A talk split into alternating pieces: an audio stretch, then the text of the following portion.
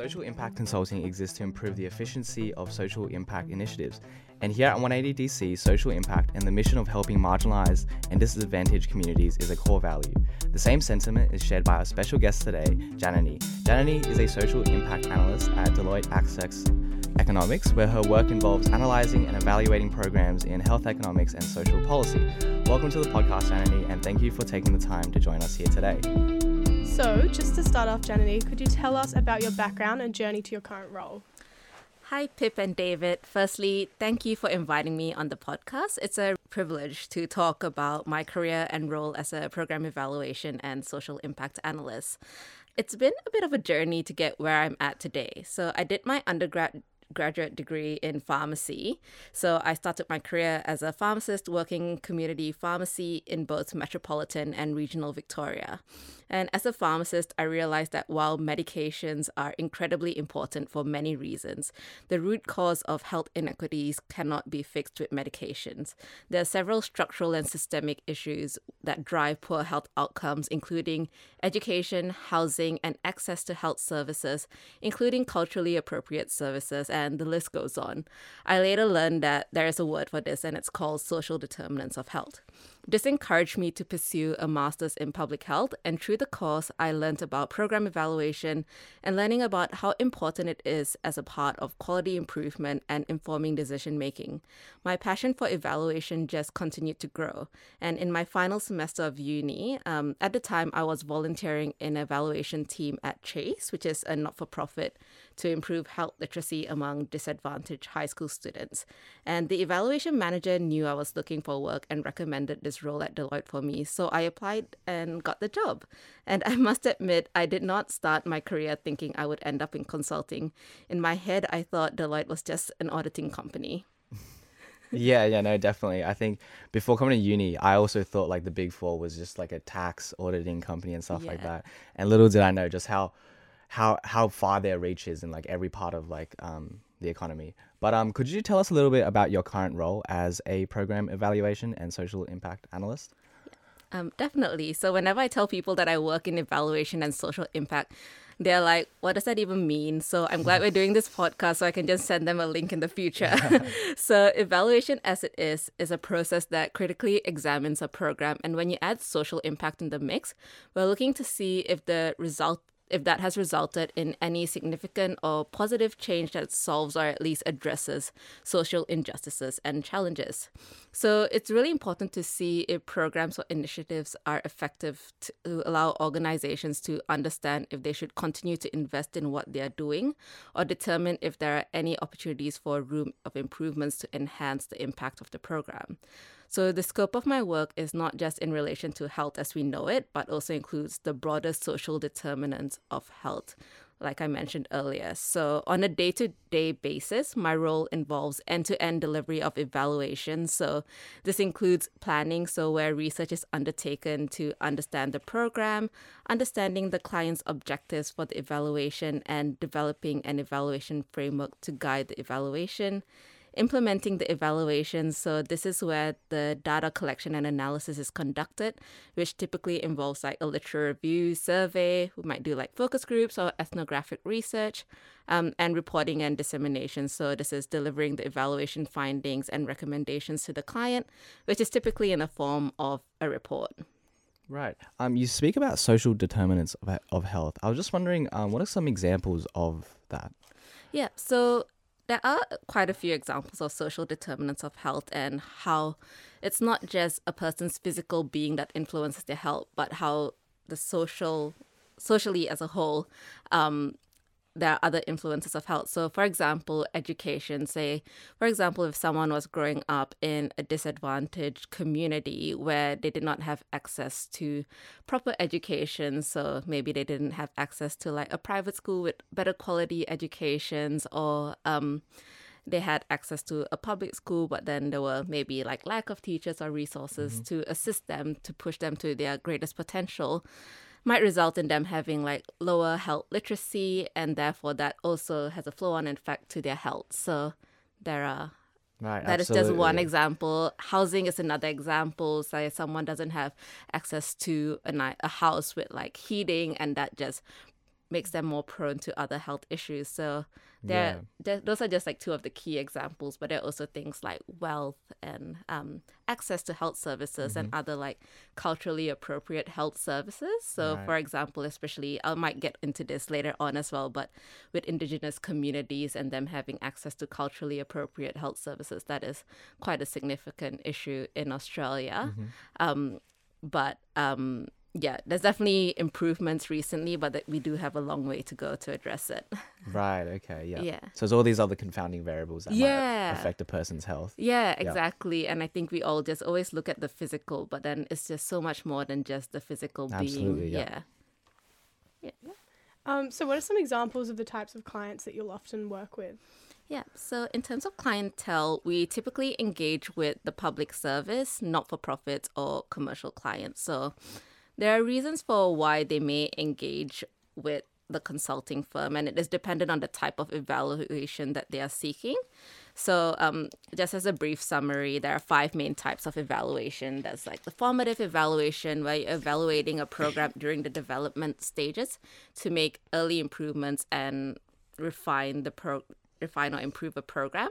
Um, there's summative evaluation, so you're looking at the effectiveness of the program. So this is used to decide if the organization should continue and or expand the program. There's process evaluation, so this focuses on the implementation of the program. So understanding if everything went as planned and understand what the inefficiencies in the delivery of the program are to allow to identify opportunities for improvements and also accurately portray the program's operation to external parties. So, if another organization looks at this evaluation, they might be able to replicate the program and implement it in their setting.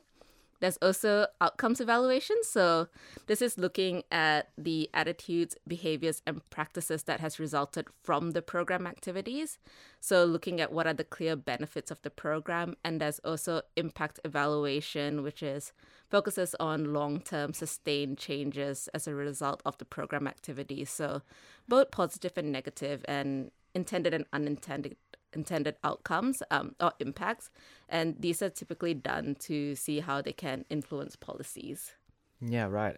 And so, like, as the evaluation and social impact analyst, what are some of the main methods used to evaluate or measure social impact? Yeah, so there are many different methods out there to measure, to evaluate and uh, measure social impact, and they're usually based on quantitative and qualitative data, and sometimes they include both. So, um, quantitative tells us the numbers, and that's collected through surveys and existing databases. And qualitative data tells us the story behind the number, and that's done through like interviews, focus groups, um, observations, and like documents. So there are a few different analysis techniques that we use with the data to inform the evaluation findings. And the main ones being like thematic analysis, so where you identify common themes, topics, ideas, or patterns that come up in the qualitative data. And it's really useful to tell us like what different stakeholders or different users of the programs are telling us about the program and how can this inform the evaluation objectives that the clients are after. Um, there's also like contribution analysis, which is like a systematic approach to identify the contribution of a program to a particular outcome. Um, and then there's social return on investment as well, which is a method of assigning monetary values to change being created by activities of an organization. Um, and this is true like environmental, social, or um, other change that they're trying to see within an organization. Um, yeah. Yeah. And would you say that these are fairly reliable methods, or do you see better ways to measure social impact of businesses being used in the future? Um, that's a really good question. I'll say at present the methods are available are reliable because these methods have been tested rigorously and if used accurately, it is reliable. Um, I think the issue comes at hand more when it comes to data availability. A lot of it, a lot of the times there is lack of data available to accurately measure social impact, and it's definitely getting better. But there is room for improvement to improve the culture around systematically collecting data for the purpose of evaluation and measuring social impact. And just on the data availability uh, problem, would you say some most of this problem arises from the people who are running the program and their like ability to collect data consistently? Yeah, that's definitely it. Like, I guess the people that are running the program they have a lot of things going on and you, most of the times the focus is on the people right in mm-hmm. front of them data is not a big focus but i think it's important to educate and inform um, the people running the program how important that data is for evaluation because if you don't have the data to evaluate that's going to impact your funding Absolutely. and the expansion of the program so yeah. that is yeah generally the case there is a lot of like there has been an improvement around data collection i think there is definitely a lot of more awareness around it now compared to previously but there is still a lot of room for improvement yeah, to get right. there do you think that there should be some kind of standardized um, like framework that all of these like NGOs and whatnot should follow? Um, I think having a standardized framework will be quite tricky. Like ideally, there is a framework with room for flexibility, just because mm-hmm. every organization works in a different way. So if there is some sort of like guideline that someone can tailor to their organization, that will be very helpful. Mm-hmm. I think on the standard things. Um, I think if like someone is starting a program, it is quite helpful as well from the start to look to think about evaluation because that is something that needs to be done eventually, yeah. especially if you're getting funding from the government or from any other sources. They always want to see proof that what they have funded is actually producing an outcome. So. Yeah it really needs to be thought about from the start. Yeah, no, mm. definitely. Yeah. And like aside from the data issue, what are some other challenges that you might face sometimes when like let's say you're trying to evaluate a program or like you know measuring you know, their impact and stuff like that? Yeah so yeah aside from data availability i guess a lot of the times things don't necessarily go as planned. Mm-hmm. so that is a key challenge that we always face. We might plan everything at the start say for example with covid. Um, nobody predicted that and there was a bunch of evaluations that were planned throughout the time. So a lot of people had to pivot to virtual forms of engagement and that is still happening now as well especially with the lockdown lockdowns, they were so unpredictable. So you might have planned for something in person and then having to pivot to virtually. And that's just one example. Sometimes you plan to talk to one stakeholder and they're busy with other competing priorities. And um, yeah, there's just a lot of challenge around, um, I guess, planning. Like we do try and plan rigorously for the evaluation, but we do also have to be quite flexible in our approach to um, yeah. carrying out the evaluation. No, definitely. Plans don't always go. No, definitely not. yeah. yeah. yeah. Um, so just circling back to like measuring social impact, um, when you're evaluating the impact of a program, what are some key things that you would look for, and how do you go about um, like assessing this? Yeah, so there is no one key thing to look for when we are evaluating. There's so many factors that come into play when evaluating the impact of the program and just to name a few, it's like could be the evaluation objectives, it's something that we always look for, the readiness of the organization to evaluate the impact, so seeing if they have actually collected the data to evaluate the impact. And it's totally dependent on the type of organization that you're evaluating, what are the types of impact that they're measuring. And so it's very context dependent when it comes to evaluating the impact of the program. Mm-hmm. Yeah. I think, yeah, that's very true because again, as you said before, organizations have many different ways of doing things, and Definitely. so is there a lot of judgment on your side when you look at you know different programs that you have to make as an analyst? Yeah, there is. I mean, there is a fair bit of judgment from outside, and I'll say it's like a very much team based approach. You know, like we have like managers and senior analysts that I also work with, mm-hmm. and it's very much a team based approach. And we do always run things through with our client because, especially in my role, we're coming in as an external evaluator. We don't we haven't been in the program and we haven't seen the full cycle of the program from development to end. So we do typically that is things that we always propose to clients, but we do definitely work a lot with clients to make sure that we are doing the right thing and um, from their perspective as well, it's really important because they've seen things from start to finish, and we've just um, we're just coming in at the end to or in the middle to evaluate. So yeah, right. Yeah, it yeah. is very important to work together rather than just judgment from our side. Absolutely. Well, since that you work so closely alongside your clients and stuff, what do you believe are some of like the key aspects that drive the success of particular programs? As like, what would you say are some of the key differences between like successful ones and unsuccessful ones? Yeah, um, so that's a really tricky question to answer because when it comes to social impact reporting, it's not a binary measure of successful versus unsuccessful. It's more of a measure of degree towards success, and the definition of success is totally dependent on what the organization seeks to achieve. So if they are achieving um, progress towards achieving their intended outcomes. So, which in terms of social impact, it's going to be some sort of positive change to the intended community. They are progressing towards success and those that like might be quote unquote unsuccessful they might still have an opportunity to make an impact it's just dependent on like the resource and other factors in place so we never just say like you're successful and you're unsuccessful it's just providing more recommendations on how they can widen that impact. It's yeah, it's not like a hard judgment. yeah, no, absolutely. Yeah, I feel like that's a the way I phrased that was definitely skewed because I mean you're trying to help people at the end of the day. So Yeah. to, to just say it's unsuccessful is is Yeah, it's pretty kind of a- harsh. it is very harsh. Yeah. but no, like totally understandable as well. You know, like Yeah. we're really used to the grading system as well, so it's very Yeah. very understandable. Yeah, and I guess like because like maybe when you look at traditional businesses and you look at like things like financial metrics, it's very like okay, well this project was bad, it didn't make us you know X amount of money and whatnot. So Yeah. yeah, Yeah. yeah, no, it's very different. Yeah. Yeah. Um. So you mentioned that you're now transitioning back to the public sector field and joining the Victorian Department of Health. Can you tell us a little bit about your new role and how you think your existing role will help you with your new one? Yes, um, I'm really excited to be starting my role at the department. So I'll be working at the Center for Evaluation and Research Evidence, who's placed under Department of Health, but they also do work for the Department of Fairness, Families and Housing because of yeah the split between the DHHS whole political thing. Um, so in this role, in addition to end-to-end delivery of evaluations, there will be an opportunity for evaluation capacity building across the department. So to build different units within the department's ability to implement measures to engage in and sustain in evaluation. So, um, like I mentioned earlier, there's needs to be like room for improvement of culture around data collection. So this role will include like educating people about the importance of data collection and also carrying out internal evaluations within the department. Um, so in my current role, so working in a big consulting firm like Deloitte has been a huge learning curve for me.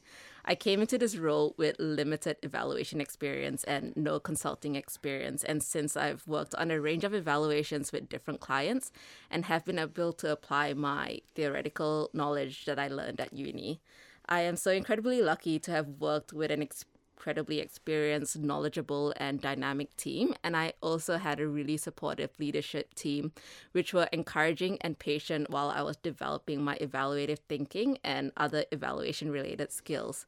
I am definitely so much more confident now than when I started in the way that I approach my work. And I think I'll be going into this new role with more confidence and more certainty in my evaluative thinking and skills. So hmm. that's really good to be able to translate that. Yeah, no, for sure. And congratulations on your new role. Thank you. Yeah. And I guess going from that, could you just give us a little, tell us a little bit about some of the problems that Australia currently faces in terms of like maybe like health inequality and what can be done to try and tackle these issues? Yeah. So, one of the main problems that Australia faces in relation to health inequity is the gap in health status between the Indigenous and non Indigenous Australians. And this is across all statistics. So, for example, there's an estimated gap of approximately 17 years between Indigenous and non Indigenous life expectation in Australia. And for all age groups below 65, the age specific death rates for Indigenous Australians are at least twice those experienced by non-indigenous populations. So this is all linked to systemic discrimination. Like historically indigenous mm-hmm. people do not have equal opportunity to be as healthy as non-indigenous australians. This occurs through the inaccessibility of mainstream services and lower access to health services, including like primary health care and inadequate provision of health infrastructures in some Aboriginal and Torres Strait Islander communities in cases where health services are even available, there's a lack of that culturally appropriate service that I mentioned previously. And what can be done to alleviate these issues? It's not a simple solution. Um, increasing access to culturally health, culturally appropriate health services and education is a very good start. Um, but to create sustainable change, there needs to be an empowering environment for Aboriginal and Torres Strait Islanders people, and one which focuses on the accountability of governments to achieve improved outcomes within a reasonable time period. The approach needs to be holistic to reflect both the social determinants of health as well as the broader issues faced by Indigenous communities, such as intergenerational trauma. So, this can be achieved by government and organizations working together with Indigenous organizations and communities to address these issues. It will take time, commitment, and resources, but it can be, it can definitely be done. I guess moving from that, um, what are some of the skills that you think are crucial in being a social impact analyst? So there's two really, I was reflecting a lot on this question actually, and there's two key skills that I think are really important. And I guess this is not just for this type of work, but just also in life. um, so, curiosity and flexibility are the two key skills that I think are really important for this role. And in relation to this role, it's so important to be curious and keep an open mind when you're doing an evaluation. So, you might go into an evaluation thinking that you know exactly how it's going to pan out. But once you start like collecting the data and doing the analysis, you realize and um, and you start questioning the information as well. Um, you realize that it's not exactly what you thought that was going to happen at the start. So staying curious and keeping an open mind is key. And the other thing is flexibility. Like I mentioned earlier, things also don't always go as we plan. So when you're carrying out the evaluation, as much as you plan for it and you plan for the risk and you implement ways to mitigate the risk, once you're carrying out the evaluation, plans change. So you need to be flexible, go with the changes to get to the end product. Mm-hmm. Do you think there are some like technical skills that you use more often than others? Yeah, I think te- in terms of technical skills, writing and communicating your findings, that's mm-hmm. a really important technical skills. Um, I definitely, when I started in this role, I thought I knew how to write, especially coming from academia, like, you know, doing your, I did my master's and I was like, oh yeah, I definitely know how to write. I wrote a thesis, but then yeah. it's completely different in consulting because you're trying to communicate your findings in such a, like a sharp way. Like mm-hmm. as much as you write a whole report, people don't have time usually to read the whole report. Yeah. So you need to be able to communicate your findings really sharp mm-hmm. and um, effectively as well. Right. Mm-hmm. Yeah, so I guess given 180's values and our interest in social impact, I'm sure a lot of our listeners would love this question. So, is there any advice that you have for students who are interested in incorporating social impact into their career? Yeah, definitely. Um, I guess the most important advice I could be I could give is understand what is motivating you to pursue a career in social impact. And once you have a strong enough why, everything else will sort of make sense and fall into its place. And also, if you haven't found like your why, take more opportunities to get into that point. So whether it's volunteering opportunities like volunteering at 180DC, taking subjects in different areas at uni that you might not typically take, or attending networking opportunities, that will all help you figure out your why. It might not seem like it helps at the time. It might just seem like you're doing something that's completely different and doesn't make sense, but it all adds up at the end of the day. And once you figured out your why, is trying to figure out how you're going to get to that why. So finding the best way to achieve your goals in a way that suits you. For some people, as like, you know, for some people, they might have a big focus on just their career and trying to get to that end goal. Others might prioritize a work life balance, and that's just totally fine as well. You can achieve what you want to achieve in a way that suits you best. And yeah, it's just taking the different opportunities out there that are different for different people. Um, I have to say, LinkedIn is like a really good platform as well, especially for networking. Um, so yeah, connect with people that have interests that you have as well. I strongly encouraging I strongly encourage messaging people who have careers in areas that interest you. Most people are open to talking to students and people that are interested to pursue similar careers as they are. And the worst that could happen is they usually don't reply, and that's typically because they're busy, so don't take it personally. The most important thing is you just keep trying. Um, yeah, like it took me a while to find my career in an area that I'm interested in. And I volunteered at Chase. I took risk with jobs. I like never thought I would be in consulting, and I just took it because it sounded really interesting. Um, who knows? In a few more years, my interest might change again with new experiences that I encounter. But for now, I'm quite happy where I'm at. yeah, for sure.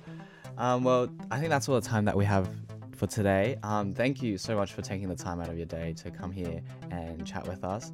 It was an absolute pleasure to learn about social impact and you know your time at Deloitte And again, congratulations for your new role. Thank you. Yeah, it'll be super amazing. exciting. Yeah, no, thank you so much. And if anyone um, wants to connect with me, um, feel free to connect on LinkedIn. I'm happy to always have a chat if you're interested in the area.